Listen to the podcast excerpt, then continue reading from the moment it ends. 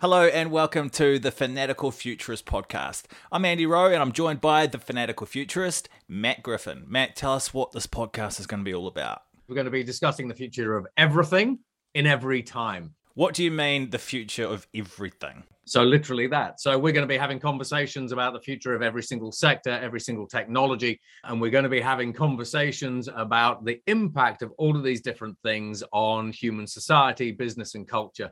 So, for example, some of the things that we're going to be having conversations about are the future of energy, future of mobility, future of healthcare, future of the singularity, future of humanity, future of culture future of entertainment and media and all these kinds of things. Basically, so when we actually talk about the future of everything, we mean everything. And as from a technology perspective, yes, basically we're going to be having conversations about the boring old things, augmented reality, virtual reality, 5G, artificial intelligence, 3D printing, all that kind of stuff.